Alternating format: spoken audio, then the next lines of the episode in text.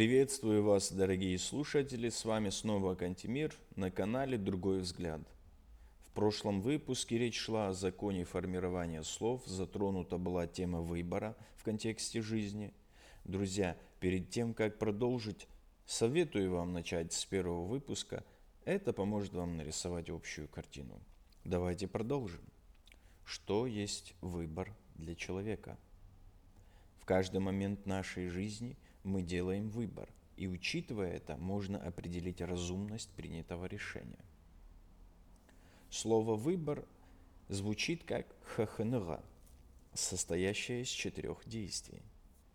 Разум, море, сферическая форма и момент в настоящем времени. Таким образом, мы видим, что решение, принятое человеком, связано с разумностью или наоборот – Учитывая решение, можно определить разумность человека, которая приводит к результату, учитывая цикличность и не меняющиеся законы мироздания. Употребление моря в данном случае я вижу как безграничность именно человека в этом действии. Ограничений нет. Сферическая форма указывает на повторяющийся процесс – указывая при этом форму круга или сферы, не имеющая начала и конца. В конце мы видим, что все это происходит в настоящем времени по отношению к человеку. Разум, как море, происходит это снова и снова. Если же использовать в контексте повелительной формы «выбирай», оно звучит как «хах», Вначале мы имеем процесс, связанный с силой видимого типа «к», который мы можем использовать, а дальше корень остается «х-х». Другими словами, используй силу разумно, твой выбор безграничен. Если же мы выбирали бы себе жену или мужа и делали бы выбор, оно звучало бы как «хада». Мы видим разумность в настоящем и процесс, определяющий дерево. Да, линию крови. Другими словами, это звучит как разумную линию крови. Выбирай.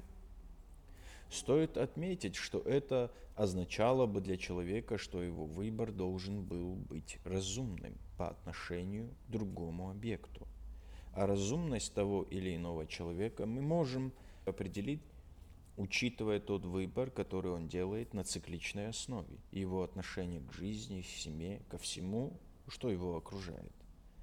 Процесс, определяющий дерево, да, линию крови, местоимение «мы», также в настоящем указывает на то, что нужно обратить внимание на то, каково положение осознанности той или иной линии крови, на которую падает выбор. Хотелось бы заключить, что по сути своя определение разумности человека можно заключить по его выбору в жизни.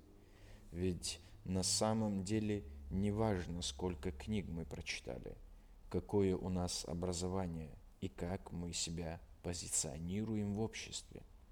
В конце концов, определение разумности со стороны будет определяться тем, что мы выбираем – в сложившейся ситуации.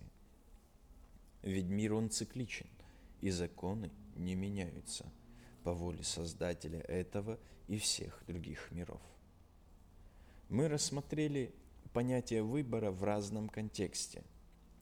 Думаю, будет интересно транскрибировать само слово «язык» и с какими действиями оно связано. Звучит оно как «бза», используется действие прикосновения двух объектов. Б. Отмечу на скорости, которая не причиняет вреда. Дальше мы видим процесс единства, объединяющего типа, которое происходит в настоящем времени. За. Учитывая контекст слова «язык», мы видим, что он воспринимается как инструмент для объединения в настоящем. Для чего еще люди используют языки, если не для объединяющего фактора? Несомненно, его можно использовать и в обратном направлении. Все зависит от того, в чьих руках этот инструмент находится и что им по сути движет в тот или иной момент, учитывая контекст. Но основным принципом языка является объединяющий фактор. Давайте рассмотрим, с какими же действиями было связано понятие самого слова.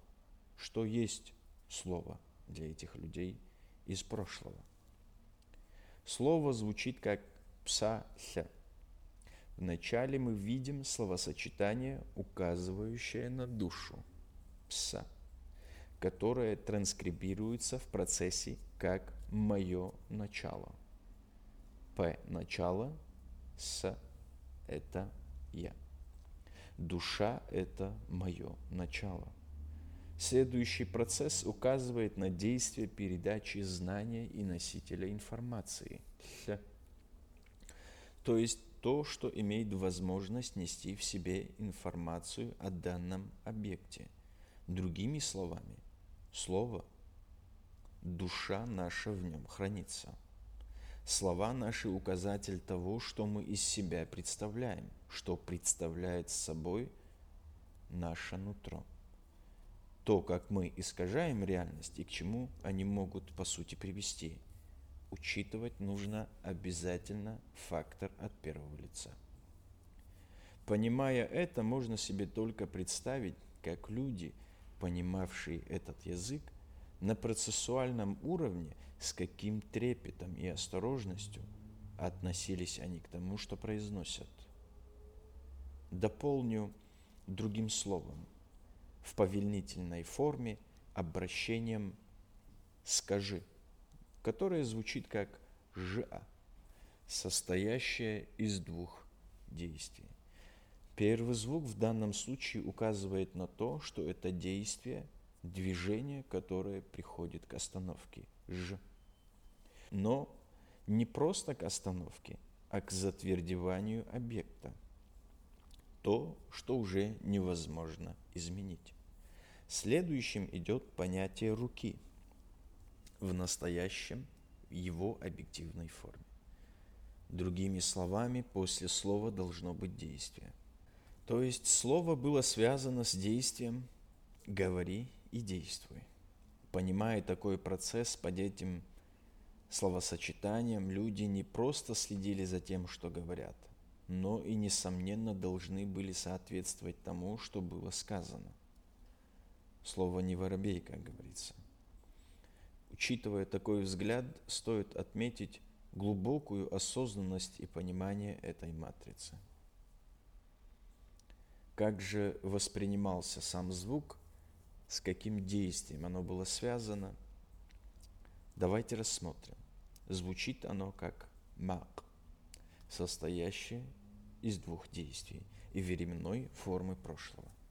В данном случае первым идет процесс невидимого типа, который указывает на то, что звук – это то, что мы не видим. Вторым идет сила видимого типа «к».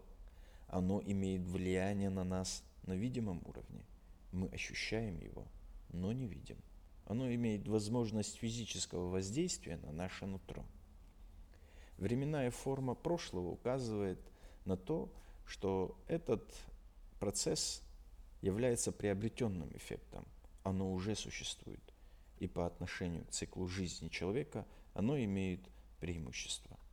На сегодня на этом все, дорогие слушатели. Всего вам доброго.